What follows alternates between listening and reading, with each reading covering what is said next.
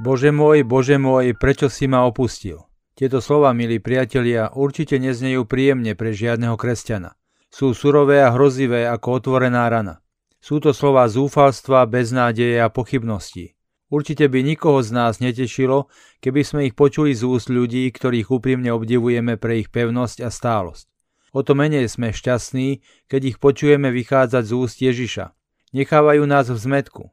Lebo ak Ježiš bol schopný, hoci len na okamih, takto o Bohu pochybovať, čo potom so svojou vierou pri našich životných ťažkostiach máme robiť my, ktorých viera je taká slabá a krehká.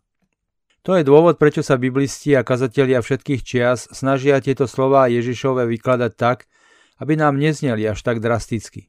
Obrusujú ich ostré hrany a zjemňujú ich silné frekvencie, aby ich zvuk neznel v našich ušiach a v našich srdciach až tak bolesne. A tak napríklad niektorí hovoria, že Ježiš na kríži iba citoval slova 22. žalmu, ktorý síce začína slovami zúfalstva, no ktorý predsa končí slovami veľké nádeje a hlbokej viery. Chválte pána, vy, ktorí sa ho bojíte, oslavujte ho všetci Jakubovi potomci. Nech majú pred ním bázeň všetky pokolenia Izraelové, veď on nepohrdá ani neopovrhuje nešťastným chudákom. Ani svoju tvár neodvracia od neho, lež vyslyší ho, keď volá k nemu. A nakoľko Ježiš vedel, ako tento žalm končí a vedel tiež, že to vedia jeho poslucháči, zmysel jeho zvolania je tak úplne iný. Iní zasa tvrdia, že hoci tieto Ježišové slova znejú na prvý pohľad ako slova zúfalstva, sú to predsa slova hlboko veriaceho človeka. Lebo aj keď sa nachádza v bolesti, predsa sa utieka stále k Bohu. Len si všimnime, že Boha, ku ktorému Ježiš vo svojej bolesti volá, stále nazýva Boha svojím. Bože môj, Bože môj, hovorí. Eli Wiesel spomína na jeden zážitok, ktorý mal v koncentračnom tábore vo Svienčime. Vnútri tohto kráľovstva noci som bol svetkom jedného zvláštneho súdu. Traja rabíni, všetci vzdelaní a zbožní muži, sa jedného zimného večera rozhodli obžalovať Boha za to, že dovolil zmasakrovať svoje deti.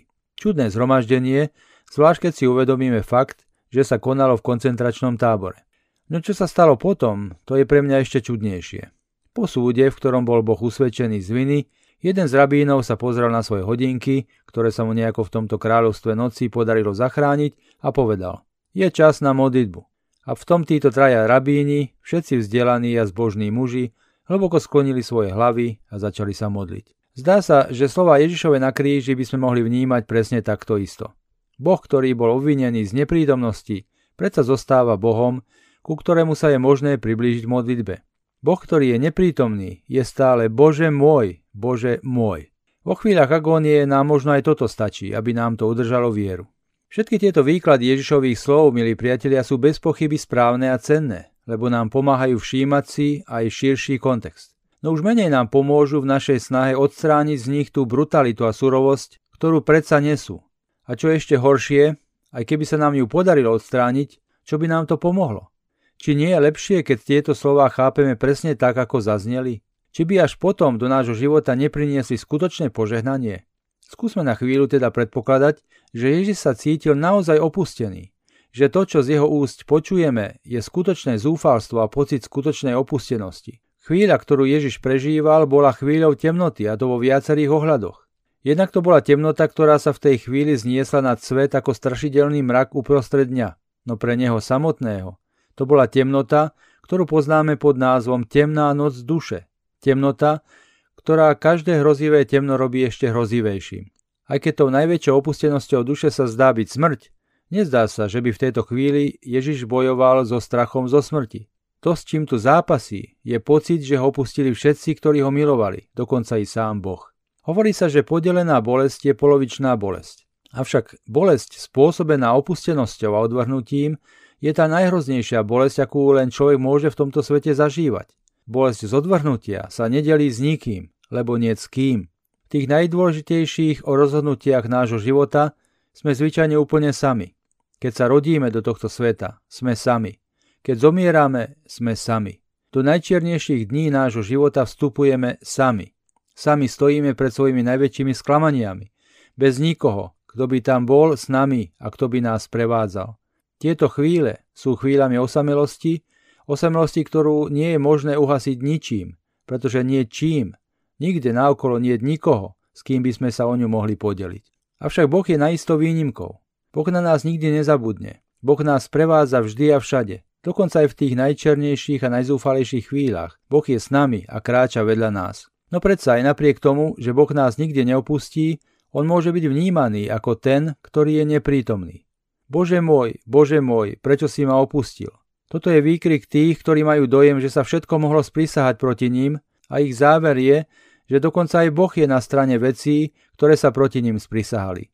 Je to volanie chorého v nemocnici, ktorý od bolesti zoviera v rukách svoj paplón väzňa z koncentráku, ktorý hladí, ako mu odvádzajú celú rodinu do plynovej komory. Kresťana napríklad v Japonsku v 16. storočí, ktorý sa prizerá, ako pred jeho očami zomierajú jeho blízky, mučený tým najbrutálnejším spôsobom. Sám, sám, úplne a neznesiteľne sám. Nikto sa necíti tak sám, ako ten, kto má pocit, že ho opustil dokonca i sám Boh. Skúsenosť takéto hrozivej opustenosti je súčasťou nášho života života, ktorý sa rozhodol na seba prevziať Ježiš a žiť ho do úplných dôsledkov. Poznáme zaiste všetci vyznanie viery. Je v ňom jedna veta, ktorú nie je ľahké pochopiť. Je to veta, že Ježiš zostúpil do pekiel. Sice v Slovenčine máme preklad zostúpil k zosnulým, ale v latinskom origináli sa modlíme doslova descendis ad inferos, teda zostúpil do pekiel. Nie jedného kresťana táto formulácia zmetie. Ako to? Čo to znamená? No znamená to presne to, o čom dnes uvažujeme. Ježiš sa nám ľuďom pripodobnil natoľko, že sa ocitol dokonca až v pekle. V pekle, v ktorom sa ocitáva nejeden človek, keď sa cíti opustený. Ježiš šiel do pekla, aby nám dal najavo, že on vie, čo to znamená byť v pekle. Ježiš však pekle neostal. On pozná aj cestu z pekla von. A to je dôvod, prečo do tých pekiel zostúpil, aby nám všetkým, ktorí sa v takomto pekle ocitneme, dal nádej a z tohto pekla nás vyviedol von. A tak sa jeho slova zúfalstva menia na slova nádeje. Milí priatelia, želám vám požehnanú kvetnú nedeľu.